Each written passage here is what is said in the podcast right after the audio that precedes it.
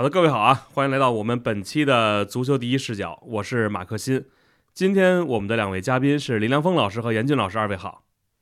大家好，我是林良锋。大家好，我是严俊。这个没抢话啊，不容易。严俊肯定懂了。我差点就说我是洛明。我刚才也觉得你要说我是洛明啊，后来是想想好像不对啊，你说也没事儿啊，大家也能听出来。万一说一驼名的话这个在听友群里边有这个人啊，这挺神的，我觉得。那还不要当场炸裂了我？那不是啊，那你要说您是洛明，那最后到时候网友喷错人了，那也都不好，对不对？那跟我就没关系了，对吧？大家都去找驼名，对吧？驼名删评论了。咱今天聊了球啊，这个就比赛有啊，就大家就老想聊了球，没关系，咱聊聊比赛。这拜仁吧，今天咱先聊拜仁，就发现这个豪门呢，他只要一输球，这才是新闻。这赢球一般就可能你就不想先聊他，所以你看曼联就今年就老占据这个头条。啊，这礼拜曼联没踢啊，我觉得也挺好。但是曼联还是有这个故事发生。咱先聊德甲啊，今天拜仁呢0-1输给不莱梅。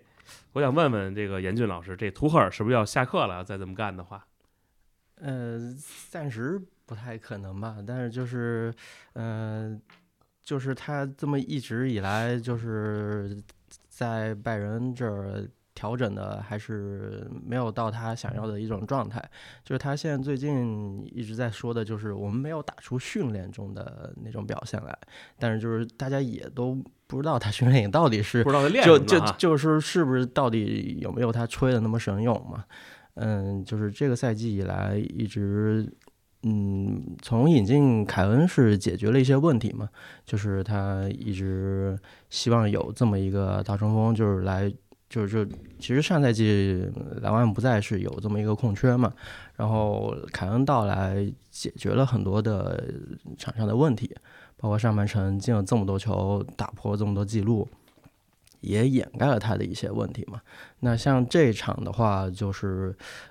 球队又是前场跟凯恩的联络可能不是太好，导致凯恩上半场就很多时候就见不着人了，拿不到球啊，那你怎么发挥他的威力呢？是吧？凯恩也不少时候也都被迫着回撤嘛。就虽然这是他喜欢的那种踢法。就是他主动扮演一个10号角色来跟大家串联起来，但是，就是前场就不够流畅，就是没有足够发挥他的威力，但是后场的话又因为防线上这几个人一直都是有一些自己防守的问题嘛，这场又是这个阿方索戴维斯在对位防这个魏泽的时候出了问题，最后就。最后阶段还是就是大家压上的时候，还是制造一些危险，包括特尔也有好几次机会啊。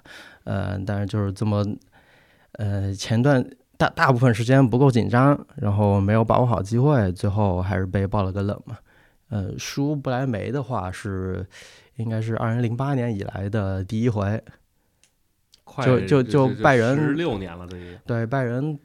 德甲里面是对。不莱梅已经28场不败了，如果算上其他赛事，总共有32场已经不败了，所以这是真的是一个非常大的冷门。林老师，您作为命理学大师啊，您会不会觉得这个就是命理学吗？啊，这个，我只知道玄学，厚黑学，我只知道玄学。这个凯恩他是不是真的是命里头没这玩意儿？这个冠军真有可能今年拜仁，你看连奥迪杯都没拿着吧？今年，奥迪不知道是不是算个杯啊，这个不好说啊。我先说一个事儿，就是不莱梅呢有一次反击，这明显的这个球员是在本场，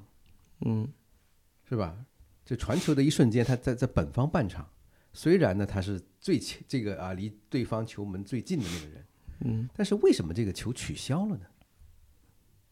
你们有没有意识到这个？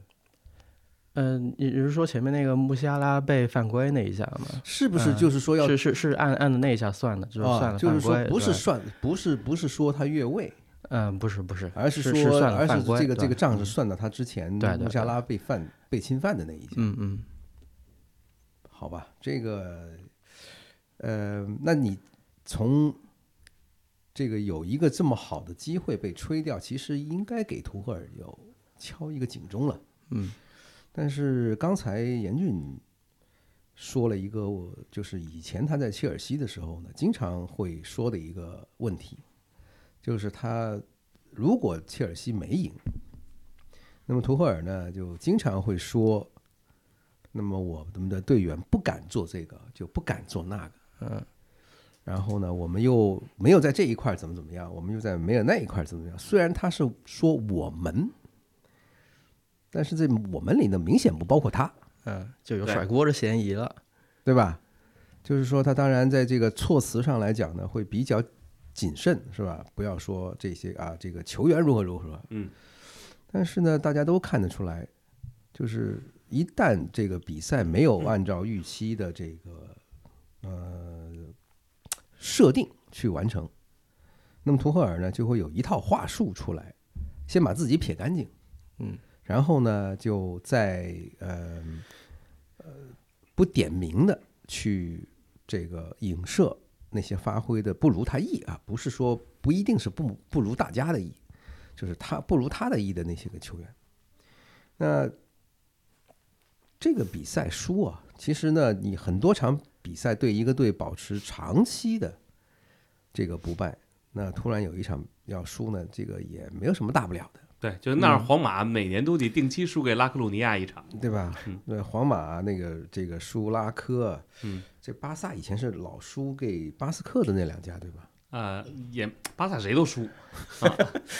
这个你这么说起来呢，就是一个强队偶尔摔一跤呢，不是什么大不了的事儿啊。当然会让大家这个眉毛一耸，说哎，怎么这比赛他没这个啊输了？但有一样就是图赫尔的这个类似的这种啊，这眉毛耸一耸都快变成这个安珠了，是吧？这个有点多，那就很自然的会让大家去想，就是为什么现在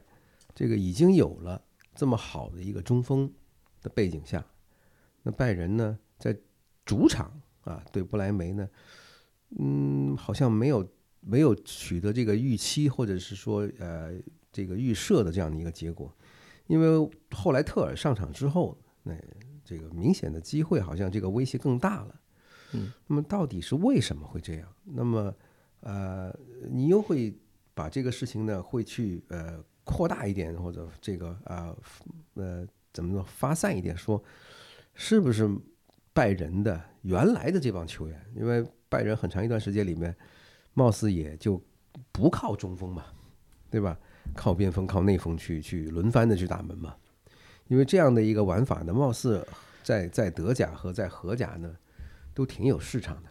就是说中锋这个位置可有可无，不一定是非要不可的这么一个角色。但是呢，如果你这个假设啊，或者是说理论上的这个九号背后有一群啊，这个攻击能力比较强的这个后排这个二排进攻的这些球员的话呢，这个好像也是不少的球队的一选择的一种方式。但是你好像在拜仁的这个赛季呢，时不时会看到这样的一个现象抬头，就是那么凯恩呢处于一个很有利的位置，那不知道是这个功夫不到家送不到他那儿呢，还是说这个意识不到家想不到他那儿，或者是说感情不到就不给你到那儿，对吧？这个事情就有一个这个是吧逻辑三段论，对吧？就有可能会让大家去猜你到底是怎么一回事儿，没有让凯恩的这个是吧在场上获得更多的射门，或者是说让这个其他的这个队员呢，能够把最好的机会能够提供给他。因为就按照拜仁的这波人，如果单个来讲，那每一个都拿的就跟凯恩比临门一脚，嗯，当然凯恩也没有进过什么特别惊世骇俗的那种佳作啊。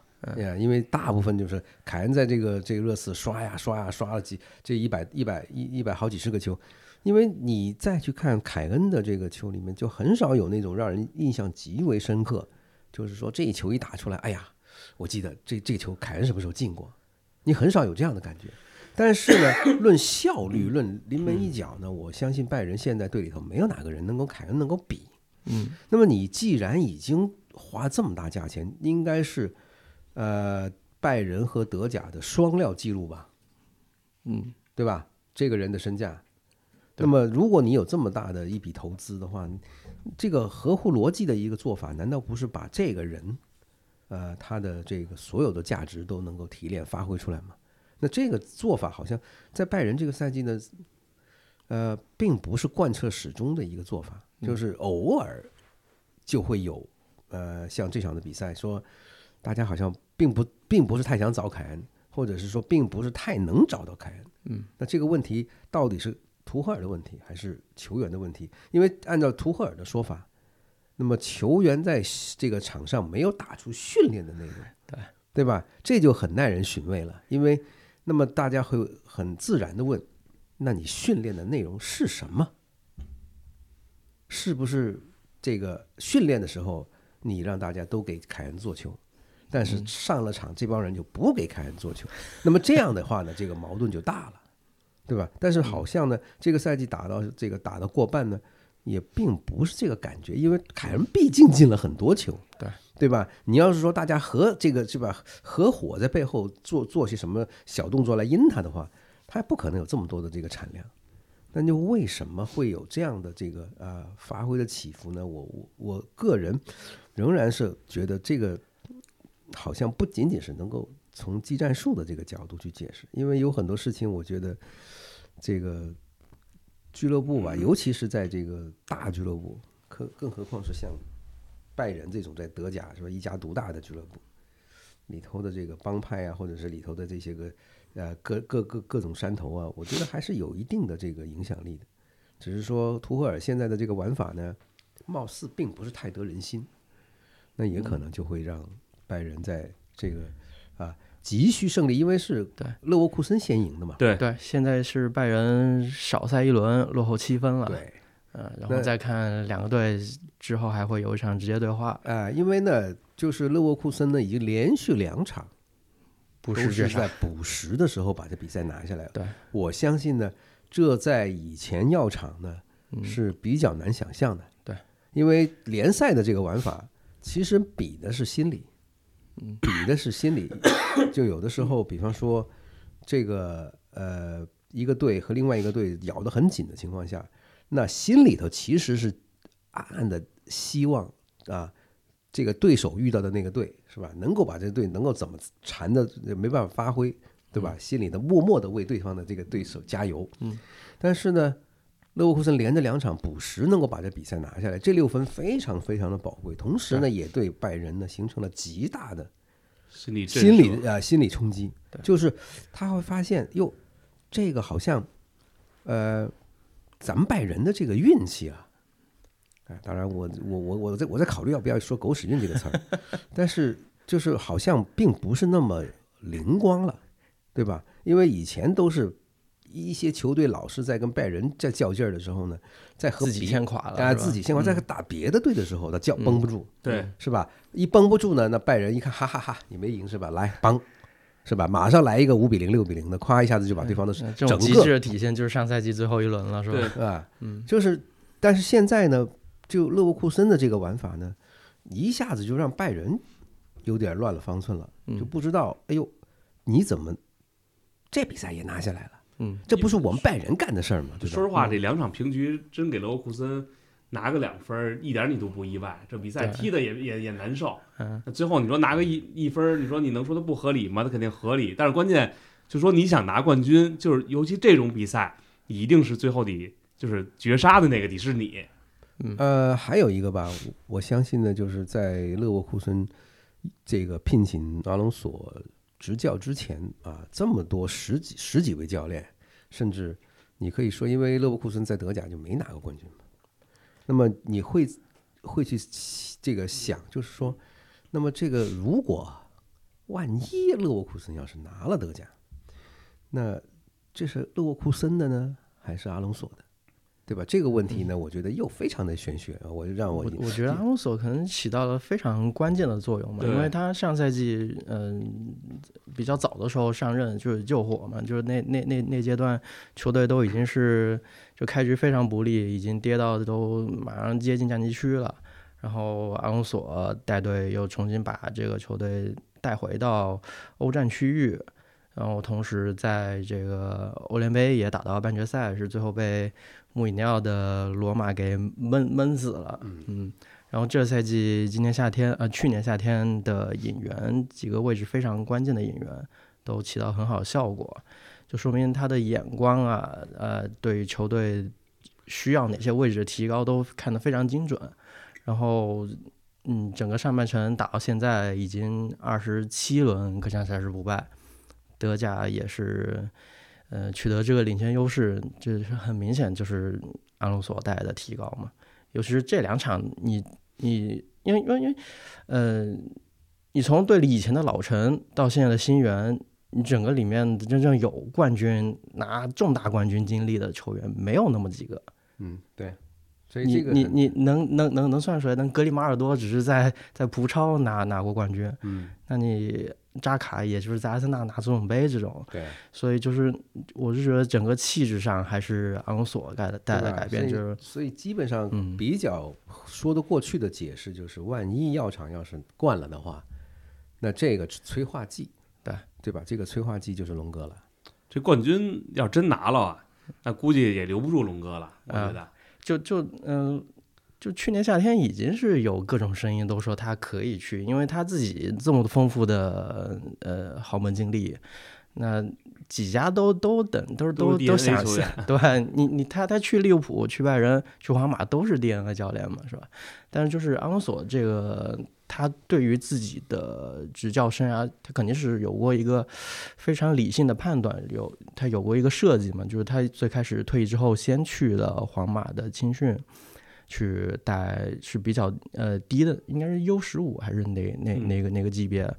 在那边带过之后，再回皇家社会，再去带皇家社会的二队，是在那边经营了好几年，他已经把自己的这种执教理念初步的打磨过一次，就是打磨好几年，他并不像是那些杰拉德啊、兰帕德这种就很快就火速窜升到一线队主教练，就是他毕竟还是带过几年的梯队，在这个过程中，就是他也肯定经历过各种挫折，知道自己建队啊，就是打造一个球队是需要什么样的一个，就是这个整个过程他都经历过，所以他带一线队才会，就是现在看来是比较顺利。这都是有之前的。目前看这个龙哥带药厂的这些这个赛季，整场的比赛看过，然后呢，这个超长的精华片段也看过。那我的整体感觉呢？就是勒沃库森的这个场上的表现来讲呢，够不上啊，说很激情啊，或者是很火花，但是呢稳啊，比较稳。这个队呢没有太多让人觉得哎呦这比赛太炸了，是吧？让人觉得哎呀这个比赛一打完，大家就觉得这个冠军呼之欲出的那种不是特别吸粉的那种打法啊，就是说不太让人觉得。啊，这比赛太解气了，或者是说太爽了这种。但是呢，从他最近这两场熬到最后一下，还能把比赛给咬下来。那你可以说这个里头呢，那有，当然我必须要强调玄学在里头起的作用啊，就是龙哥的这个人的这个气场，它会发生一定的作用。就是如果有一个。将来的哪个豪门的真命天子开始在某个队开始练级的时候，他就会有这样的一些魔力要散发出来，就是某一些比赛看似没救了，他通过一个换人，或者是说他通过场边的一些临时的调整，可能就会把这比赛呢在让大家都看不到希望的时候能拿下来。但是呢又有一样，就是勒沃库森这个队呢，我相信是因为龙哥带了这么差不多一年吧，一年多了。那么已经多少啊？就是球员基本上有个这样的心理，就是如果认定是吧，这个党代表好使的话，那会在场上会拼到最后一刻。因为如果球员对教练的这套方法没有多大兴趣，也没多大信心的话呢，大家就阳奉阴违，那么玩着玩着呢，就很容易就产生一个什么，就是你看这个图赫尔和这个阿隆索之间的这个很鲜明的这个差距，嗯，就是一边是抱怨我练的你们不打，而勒沃库森呢当然没什么流量是吧？我们也没有办法，没有更多的渠道去了解啊，这个球员出来说龙哥的一些什么话，那些球员就说，但是你可以从成绩、从场上、从这个结果可以发现，就是他直到最后一分钟他都没有扔这个比赛，是吧？就那么勒沃库森在德甲的历史上不知道扔过多少次这样的啊，就是要不然他不会得这个 Leverkusen 的这样的一个外号，对吧？那也就是说，这些球员呢，他能够在有一个得到一个好的教练，是吧？那么好的教练啊，体现在什么地方呢？正好刚才严俊老师也说，就是他在用这个组队啊、选人呐、啊，这些东西都是从他开始带梯队的时候呢，慢慢的去孕育啊，去打磨。那我之前呢，我一直都有一个，就是关于一个教练该是有什么素质呢？一个就是这个人的风格，这个人的风格是比较这个积极明快的，是吧？像这个人的性格啊，比方说你说克洛普，大家一看这个人就是比较开朗的性格，是吧？这个人是比较张扬的啊，比较热情的那种人，所以呢，他的这个比赛呢，你让你跟他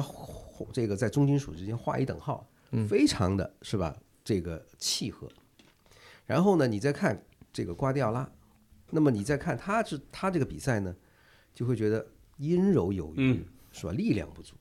是吧？这个事情就是这样。那么这个是一个教练，基本上你会采取一个怎样的一个风格、一个打法、一个场面，基本上跟你这个人的性格很接近了。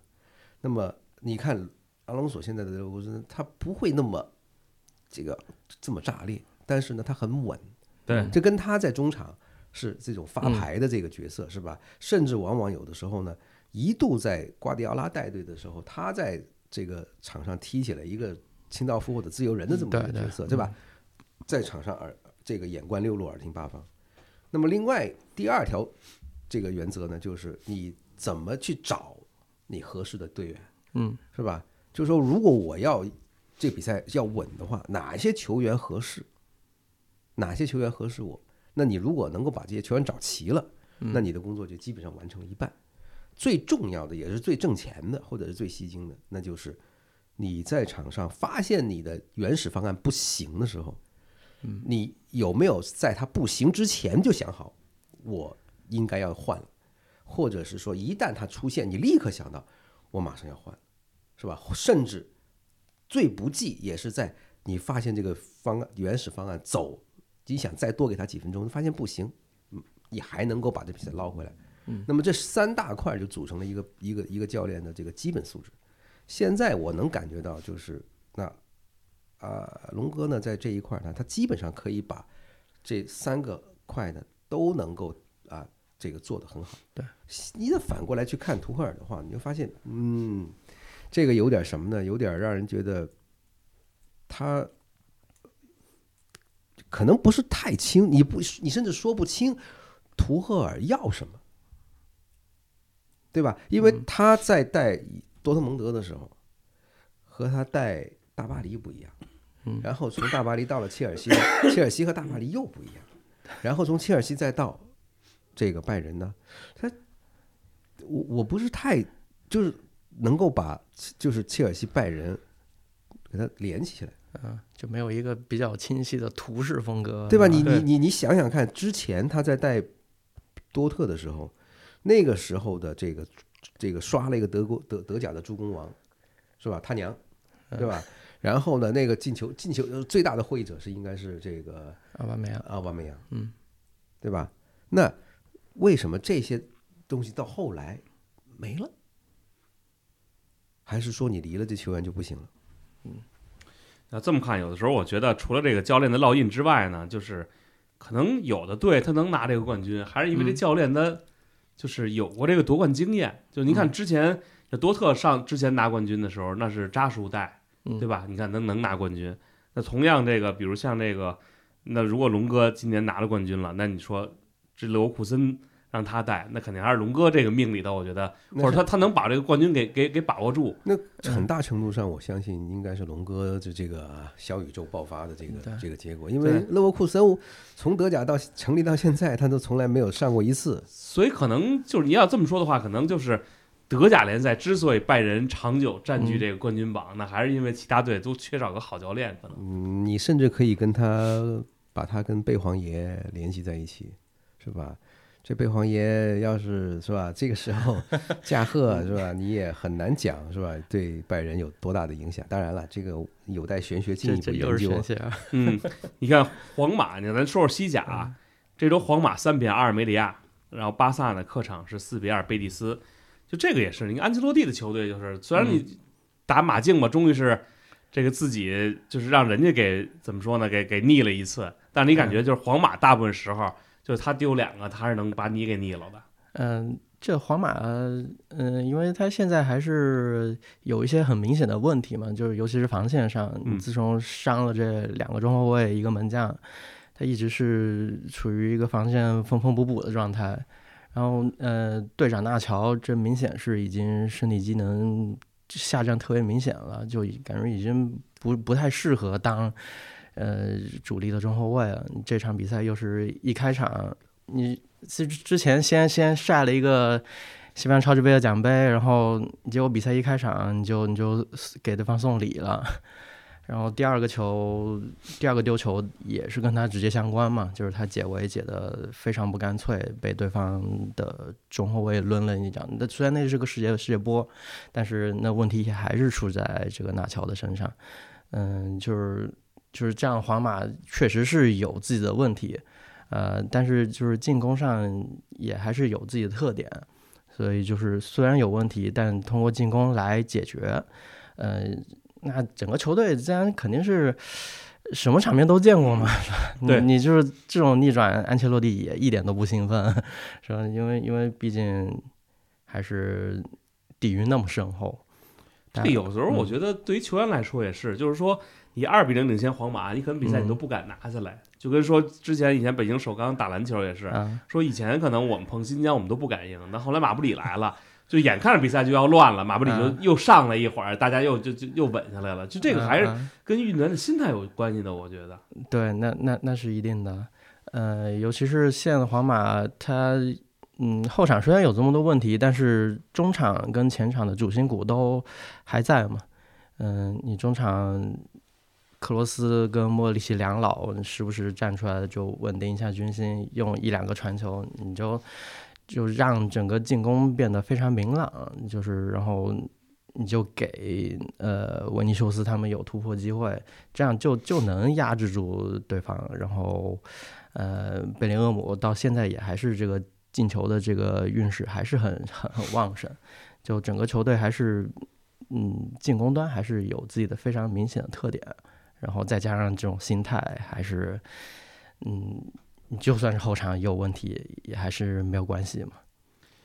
那你这么想啊，就是阿尔梅利亚呢，现在是倒数垫底，副班长还没赢过呢，是吧？那我记得啊，就是马克之前说是吧，说巴萨打这个阿尔梅利亚是吧，本来应该一场大胜，结果打成了一个是吧，这个进球大战。你看这个不一样了，对不对？其实就说阿尔梅利亚这种队呢，你就是你不小心就很容易就把它踩成香蕉皮啊，对吧？那么皇马这个赛季遇到的问题呢，如果放在别的球队呢，可能会一个比较大的一个或者是说对成绩的影响会持续的时间很长。那么你这个时候你看到就是安切洛蒂呢，他通过不停的把这些个后场的人用不同的组合去用，对吧？出安梅尼去当中后卫，对吧？他不仅把这个时间熬过来了，他仍然是吧，在少赛一场的情况下还对吧，只落后1分嘛，对吧？那么。你从这个角度来看呢，那也就是说，那安切洛蒂有没有抱怨过，说我就没人了，嗯，是吧？这俱乐部又不作为了，是吧？怎么不给我多买两个人呢？对吧？嗯、没有，就是教练应该有这样的气度，有这样的能力，在特别不顺、倒霉的时候，嗯，你要想一个办法出来，不仅要想我怎么能够把这个伤病的这个危机能够熬过去，还要在同时取得成绩。当然，你说这场比赛好看不好看另说，但是呢，皇马一旦就是在两个球的打击下清醒过来了以后，那么这个队呢如常的进入一个发挥的这个轨迹，那他又产生了同样大的这个心理这个威慑力和这个战斗力。嗯，那阿尔梅利亚的这个进球呢，一方面就是经常是这样的，就是弱。你看当时为什么巴萨能够把这个阿尔梅利亚这个比赛也是3-2的比分，对吧？能够打下来。然后这次皇马也是，就是弱队，他能够在很短的时间里面给你这个造成比较大的冲击，嗯，是吧？吓你一跳，就像这个什么呢？休克疗法一样，给你电击，啪一下。他如果自己的能力够的话，他就不会垫底，嗯，但是他明显这个垫不够。嗯，对吧？就是他只是有几个很有特点的球员，包括这个手牌记录的阿马扎尼，把这个超强的球队给他电醒了，对，不至于把这球队给电晕的啊，他只有这样的。而且呢，一旦他的球进球，因为他进球早嘛，嗯，这进球早的话，那剩下来的就是往往会变成一个就是弱队，因为自己过早的领先强队超过一个球，嗯，把自己吓到了。因为这个是什么呢？就是比方啊，就是在这个混黑帮的，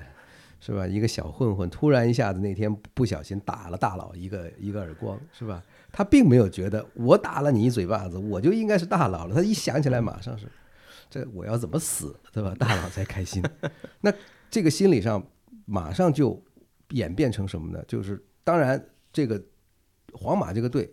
他并不是一个打着强队幌子的这么一个队。他确实是很强，而且现在正好因为全队现在的这个打法上来讲呢，他有很多的变化，他不只是说我靠贝林厄姆，我不只是靠维尼修斯，我也不是靠这个罗德里戈，因为你看这些比赛一场一场下来，会有几乎是一场一个主角，一场一个主角，这一场是贝林厄姆，下一场维尼修斯，再下一场。是吧？又变成罗德里戈，然后来回跳。你甚至最近2场卡瓦哈尔都进球嘛，对吧？然后呢，当然这里头呢，穿针引线是吧，起到一个对魂的这样的一个作用的人，那可能是贝林厄姆。但是呢，我们又会发现他经常就是安切洛蒂在换人，那么把老队员像这个莫德里奇、像这个克罗斯这些人是吧？或者是两个人一块上，或者是一个人啊换一个人的这样的一个做法，它能够让这个队立刻就出现变化。对，这就是什么呢？这就是比赛的素养啊，战斗力就在这儿。就是一旦你一换，就好像给这个队注入了一个什么呢？另外的一个密码，是吧？另外的一个程序，是吧？我们现在要玩这样的一个套路。嗯，那好的强的队，他应该有这样的素质和能力，就是处境不变，同时呢。我们能根据场上的这些个变化，能够马上及时的做到调整。及时的调整这句话容易，但是非常非常的难。嗯，这个人说赛后啊，这个拉马扎尼还发了个社媒，说发那个德罗巴的那个当年的那个在斯坦福桥抗议的那个，就是 disgrace 的那个，耻辱的那个，他可能觉得那次啊皇马这个比赛里边，就大家都比较支持的，说这个你进了球，但是他们偷走了胜利。但是也有人评论说，看你踢球才是耻辱呢，皇马人家赢球怎么了？然后呢，巴萨这场比赛呢，客场是4-2赢了贝蒂斯。就这个比较令我意外的是，费兰是上演了帽子戏法，而且还助攻了一个。这个今年我感觉费兰好像涨球涨得挺多的，而且作为一个之前你感觉完全不知所谓的一个所谓的前锋，今年真的。就射门比以前有准了，感觉这算不算哈维有内容？这个也行吧，这毕竟是在哈维的麾下嘛。然后瓜迪奥拉当时我们都怀疑说把费兰卖给巴萨，那然后又猛夸费兰，我们想这是坑你的吧？这费兰那么好使，你怎么自己不留着呀？啊，就当时费兰要走，因为瓜迪奥拉向来是不会强行留人的嘛，就是因为就是你如果一心要走，他会有备案，他也不会去特别强制，就谁对于谁都是这样的处理办法，甚至包括金多安也是这么放走了，金多安还是队长呢。费兰的话，那大家都说这场帽子戏法直接参与4个进球啊什么的，但是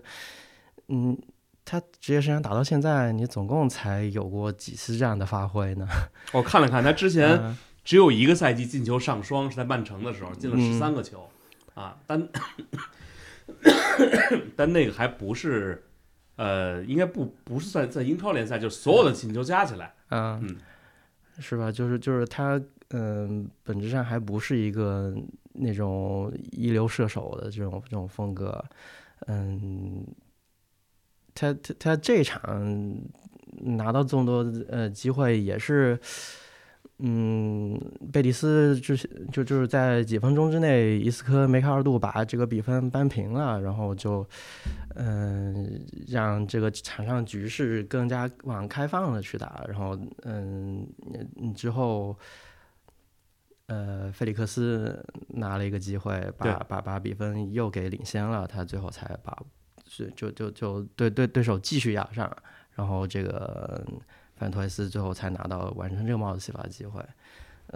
我是觉得还得再看吧，他个人的水平还是有限吧。就我也觉得是，就费兰不是一个就是可以稳定输出的一个前锋，对，就他可能是一个角色型球员，偶发性的。你这么说，你看他这么表现这么好，这赛季进球还也没有莱万多嘛，对吧？就这个还是。要分两头来看呢，当然我说有的人也有意思啊，就是你看，就刚才那场，就3-2胜阿尔梅利亚那个，不是那个埃德加，冈萨雷斯吧进了一个球嘛，他这赛季就进俩球，一个进了巴萨，一个进了皇马，就人家就你看，人家就专门进你这个强队的球门啊，所以西甲吧，我觉得再看吧，因为昨天皇马我看到0-2的时候，我感觉哎呦这其实有戏啊，有可能这个还能预成这个吉罗纳的一个美式有可能今天，结果后来最后人家把这个比分给逆过来了。说说英超联赛吧，英超联赛等于是这周打5场，然后之前打5场，对吧？这是为了让大家强行休息休息嘛？因为他没有办法真正意义上的全联盟东西，因为这个的事情，我估计是一个是影响大，一个是损失大，所以他做不到。但是呢，东歇这个事儿呢，已经说了很长时间。那其实，在疫情之前就已经开始了。这个东歇的这个就是，有换岗啊，这个换岗制的这个轮岗的这个东歇的这个做法呢，已经开始。只不过是因为一轮岗这个疫情就来，那大家没有意识到这个其实有东歇这样的一个做法。这个其实我觉得东歇呢。对英超的这个充电呢，对大家的修整呢是有非常大的好处的，因为那几年媒体啊或者是一些个科研单位曾经啊发布过很多这样的这个研究的数据，就是英超的这个肌肉拉伤啊，或者是软组织受伤这一块的这些个跟疲劳有关系啊，就是这一块太过密集啊。一般来讲啊，是大陆的这些个球队的这个1.5倍到2倍，那非常的可怕。那如果有这样的一个休息的话呢，我相信这个赛季啊，这个赛季末的争夺呢，会就很有意思。但是阿森纳这轮比赛5-0水晶宫，我记得之前都说水晶宫不好踢嘛，就这个是不能说是金石吧，但是至少说。你要是没有特别强的实力，打他的反正还是脱层皮的。这个也分啊。水晶宫打曼联是没什么压力的，是吧？打别的都有压力。他这个比赛输2个定位球，对，这2个定位球一输呢，基本上这比赛也就交代了。因为明显是水晶宫对阿森纳的定位球这个准备的不是很到位，而且这两个定位球里头呢，都有一个比较大的争议的因素，就是如果你杵一个人杵在对方的门将身前，而且呢就在六码区里头，那这算不算干扰门将？这不跟咱那个亚洲杯那球很像吗？啊，这很难讲，因为那个亚洲杯不是顶着门将，对，就跟后卫，后卫你更不影响了吧？不，就是说，因为六码区里面门将是不能碰的。但是现在呢，我觉得，最近一段这个英超呢，有几个例子都跟门将的这个该受多大的保护，或是怎样才不算是对门将的侵犯？就是之前卢顿打那个中场进球，对吧？就最后一下卢顿跟伯恩利的那场，明显的那个前锋就是拿身体凌空把对方的这个特拉福德给撂地上了。结果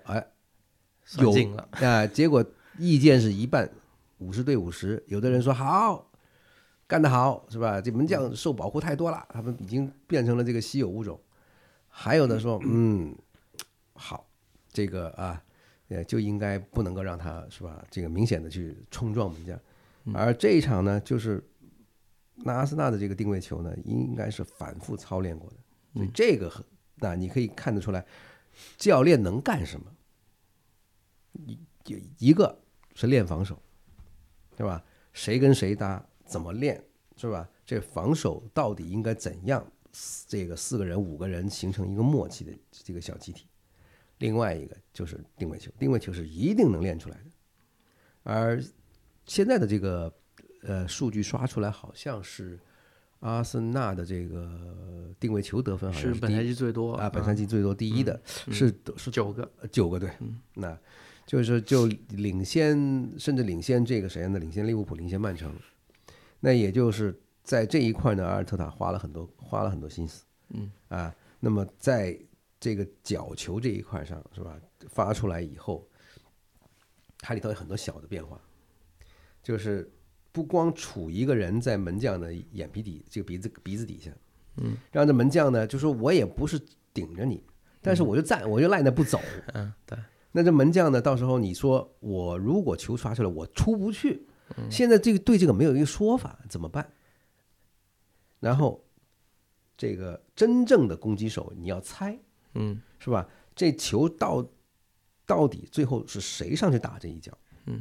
那么这场比赛一看是加布里埃尔。其实呢，这个比赛我觉得，水晶宫输的有点怎么说呢？反应太慢了。就是如果你发现这么早，那丢第一个球大概是6-7分钟的时候就丢了。如果在这个时候，就是说，如果你一上来就发现他们开始玩这个，那就应该在场上会不会有一个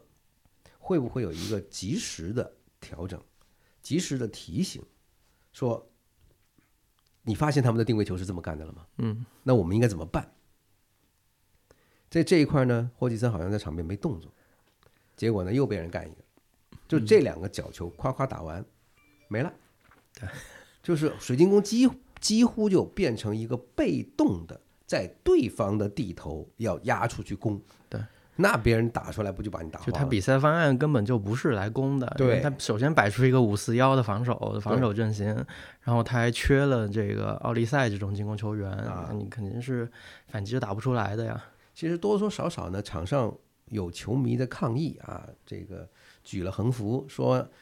这个指责俱乐部，当然是指责这个主席帕里什，对吧？说他把这个球队、把这个俱乐部呢带得往后退。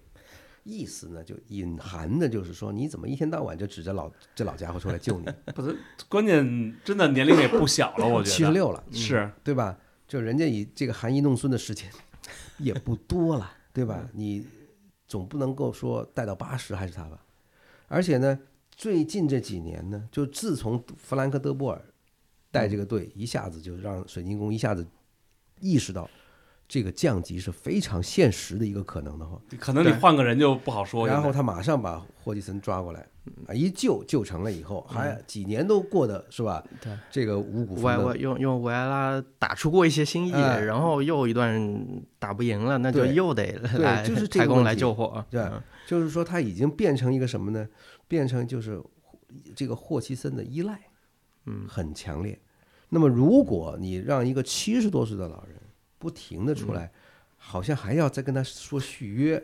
这球迷受不了。对，他知道就是说，他们倒不一定是跟霍奇森个人有什么问题，而是你这么让一个是吧？这个一个长辈，一个这古稀老人是吧？去做年轻人该做的事情，我觉得这个俱乐部，你说这个是吧？万一是吧？这个。总不至于要看着太公在任上巡职，你们才高兴，对吧？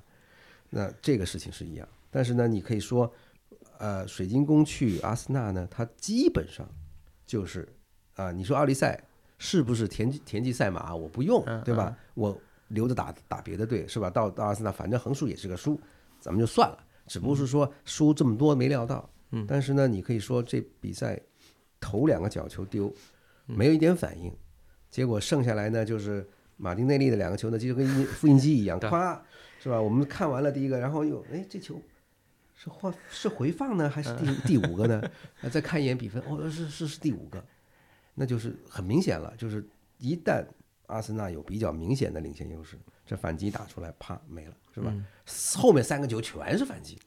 对吧？这其中一个特罗萨尔那个是9秒。另外一场比赛，伯恩茅斯0-4利物浦。就现在萨拉赫走了，但是利物浦就是现在也找到这个办法了，就攒着这个劲儿。就今年没萨拉赫，我们在这段时间也能不掉链子。因为他还是储备了挺多的人物嘛。这场努涅斯、哈克波跟就洛塔搭档了。就是这些人都是能猛冲猛打的，就是虽然在进球的效率上肯定不如萨拉赫那么稳定，输出那么稳定，尤其是这个努堡就射门时灵时不灵的，但是就是这对前场有这个冲劲，然后再加上这场努涅斯的射门确实比平常靠谱一点，然后就打开了局面。再加上若塔也有足够的发挥，然后还是拿下了。就是这也是说明这个球队就是在阵容非常不整的情况下，还是能展现出这种能够配合扎叔的这种整体的重金属风格嘛。就是球队虽然肯定是人员跟战术上都存在很明显的缺陷，但是能够用很积极的进攻去弥补，就是规避这些防守上的问题。就是尤其是这场，你后来都上了很多年轻人了，还是能拿下4-0拿下。就伯恩茅斯也不是特别弱的队啊，说尤其是在之前打还不错，之前伊劳拉，因为伊劳拉也是上任，他也是非常有自己特点的那种主教练嘛。他在巴列卡诺打前场紧逼是非常有效果的。这个赛季在伯恩茅斯一开始也是经过一段适应期嘛，然后之后也打出了很不错的成绩，然后利物浦在这种局面下还能4-0拿下来，这还是说明真的是有这个争冠的实力。林老师怎么看这场比赛？那我比较感兴趣的就是，如果萨拉赫不在队里头，那你又要维持萨拉赫在队里边的那个套路，那么谁去演这个角色？对吧？那感觉上好像是埃利奥特，那么埃利奥特呢，在大部分的时间里面活跃在这个萨拉赫曾经活跃过的那个区域里头，就是边线靠近这个中线的附近。那么在这一块，虽然这个效果来讲呢，就当然没有萨拉赫玩的那么传神，但呢也给这个伯恩茅斯呢提出了一些这个比较棘手的这个拷问。但是这比赛的这个主角呢是若塔，啊，这若塔这比赛呢里头啊，两个进球，这两个进球呢，其中一个是自己给自己助攻，啊，先抡一脚让你们大家吓一跳，然后再上去再打一下，这个我相信呢，就是虽然用埃里奥特去这个暂代萨拉赫的这个角色，但是呢效果呢不突出，整场比赛赢下来的这个感觉呢，其实是这个若塔。那若塔的这个有传有助攻，那可以说，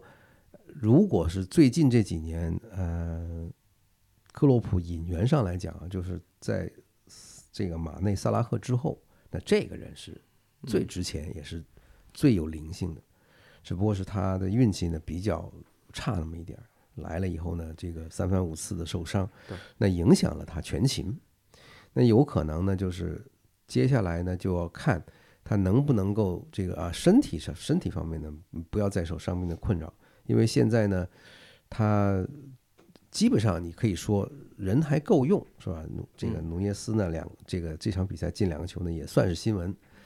然后哈克波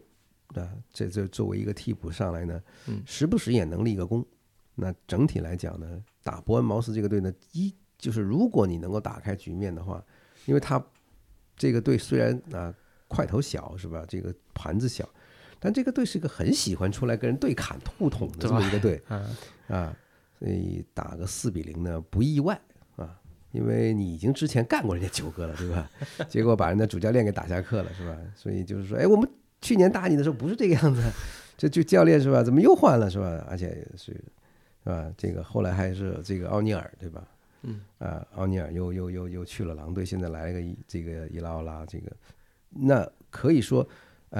现在伯恩茅斯这个队最近一段时间取得的成绩呢，当然是也是队员跟这个教练基本上大家能够同心，是吧？因为索兰克在这个采访里头说，他说刚刚来的时候呢，他不是太明白，就是伊拉奥拉要干嘛，终于这个教练给他讲通了这个道理之后，我不知道是不是语言上面的沟通问题啊。当然，这个伊拉奥拉的英语还是很不错的，对吧？对，巴斯克人嘛，就是语言上好像是对巴斯克人呢，我是发现这个是吧，说的世界上最难的这个最难学的这个语言，还是有一定的这个是吧语言天分的。你想这个阿隆索龙哥也是巴斯克，阿特塔也是，埃梅里啊。这个埃梅里是，对吧？对，因为你看他名字就能知道这是，对吧？而且这名字里头一有 K， 你就知道这哥们儿哪来的，对吧？那好了，那这个队基本上就是在伊拉奥拉把这些原来的队里边的这些个留下来的这些球员呢，挨个是吧说服他们，相信我是吧，能够去做你们在这个屏幕上看到别的队玩的样子。那索兰克现在你看，明显的就是在利物浦踢不出来，对他这赛季进球已经上双了啊！对啊，就是这么一个保级队，一个突然出来一个前锋是吧？还帽子戏法各种，对吧？哎，那你可以说就是明显这个教练呢，他对这个球员这一块做通的这个思想工作呢，很有效果，而且呢，这个队呢现在就不只是伯恩茅斯的问题，而是像卢顿呢。像森林这些，就是越是保级的，现在越愿意跟人互捅了，很奇怪的一个玩法。只有是谁呢？只有就是，甚至你都不能说本土教练还在唱这个本子，对吧？说戴奇，你说是吧？你在想象他原来带这个伯恩利的时候，那个小地方的那个球场进球一个赛季是英超进球最少的球场。结果他现在跑到埃弗顿是吧？又刷人家的客场进球，又刷这个联赛这个连胜的进球，然后又刷单场的进球，是吧？一路上来，所以你说为什么这些个这个弱队越来越活得喜欢跟强队互捅，对吧？这是一个非常有趣的现象，还是说这是一个因为规则或者是说因为这个大环境大潮流的这个背景下？是吧？大家开始有了新的认识，这个暂时来讲，我不知道怎么去总结，但这个现象已经非常明显。对，最后有点时间啊，咱们说说意甲、啊。本轮比赛，乌迪内斯2-3 AC 米兰。啊，这场比赛最近皮奥利还可以吗？战绩？但是这场最重要的话题可能就已经不是比赛本身了，而是种族歧视的这个事情嘛。是乌迪内斯的球迷一整场都在嘘这个。AC 米兰门将麦尼昂，而且也不是虚，就是种族歧视嘛。对，麦尼昂去找了裁判，裁判也警告这个现场主场球迷，就是说不能再这么做，再这么做我就只能终止比赛，甚至取消比赛。不是现在不是说以后就这么干吗？说如果真的是因为这种情况比赛终止，就是现在规定就是这样啊。那麦尼昂选择中途下场，这是符合这个规定的呀。只是说最后大家还是劝他回来，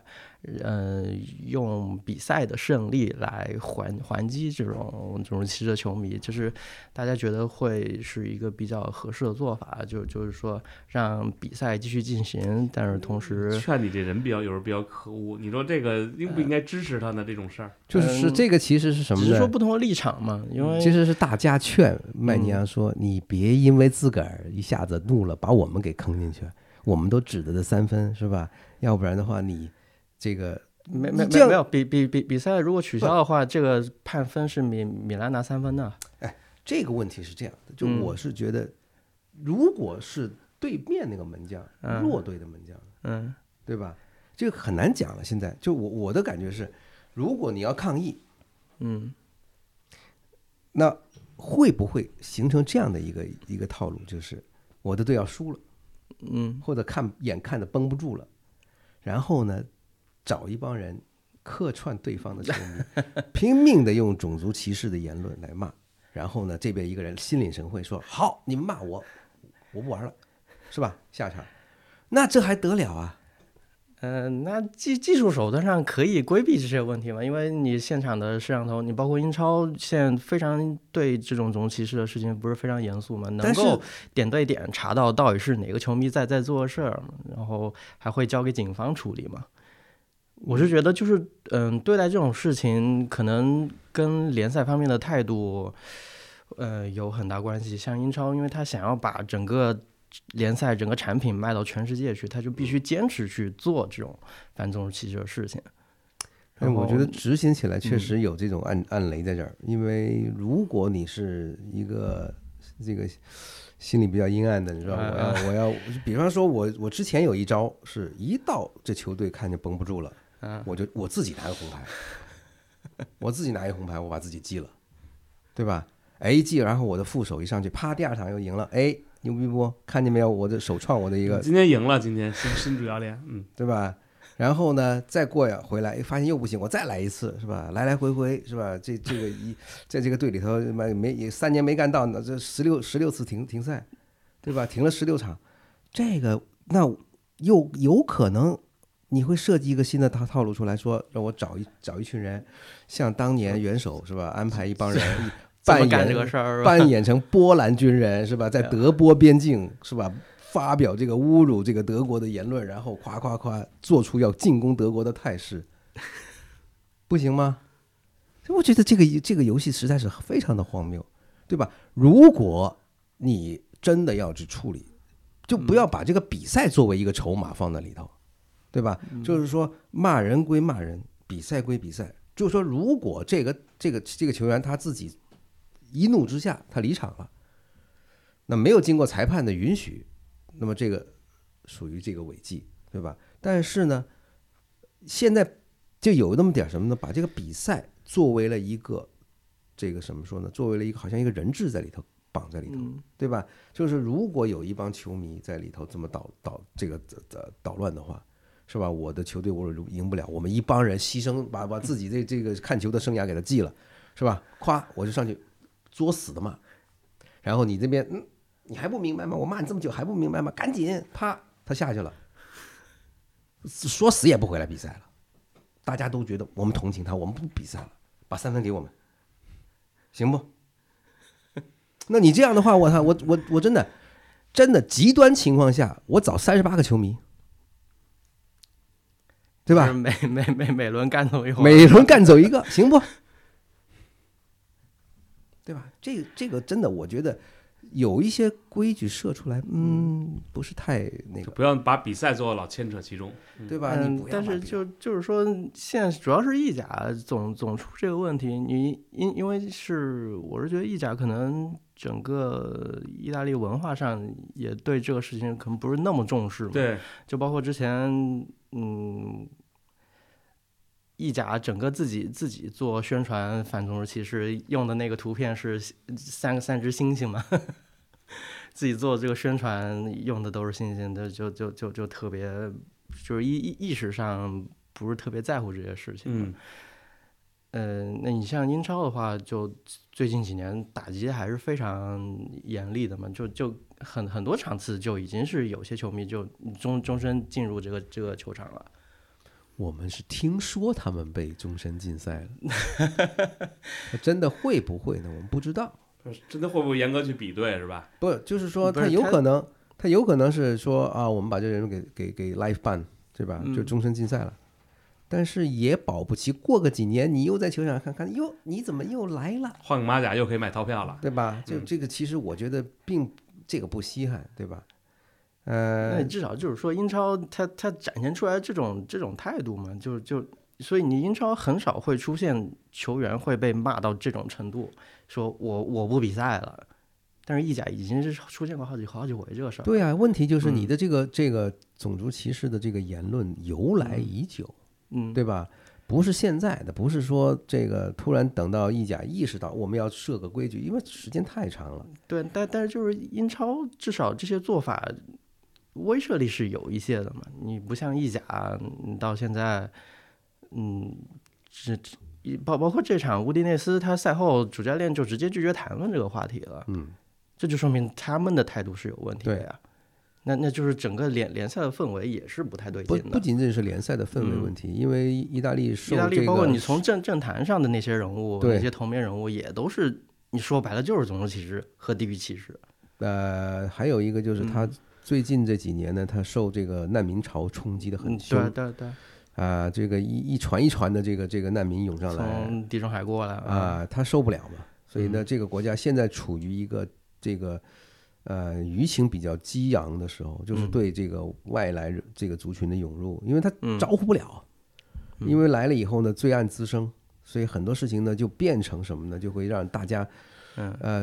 不自觉的带上这种情绪，但是这个最后投射到足球场上是吧？啊，就是大家觉得到什么地方去能够发泄一下呢？哎，是吧？场上反正我说，你看法不责众，日常中的可能就普通老百姓可能往往是对这些东西是最抵触的，包括你们说城市之间的排外什么的，往往是可能就在底层的老百姓，大家生活感觉已经很艰难了，然后你又来了好多人，比如工作机会什么的，但是你不来，可能他也不一定能拿到那个工作机会，但是他可能宣泄的就更直接一点。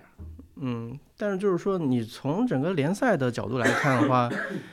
你肯定得要有展现出这种政治正确的一种态度来，不然你这东西是卖不出去的。对，你意甲你频繁出这种问题，那你以后你怎么把它卖到比如国际化的一个，对啊，你这个态度是非常落后的态度呀。行啊，今天时间差不多了啊，咱们聊了聊这个周末的比赛。周中啊，咱们还有，但周中咱们看看到时候有什么话题啊，我们到时候再跟大家来聊。那今天呢，感谢林老师，感谢严俊啊，跟我们一起来聊这个比赛。那咱们就下期再见，拜拜。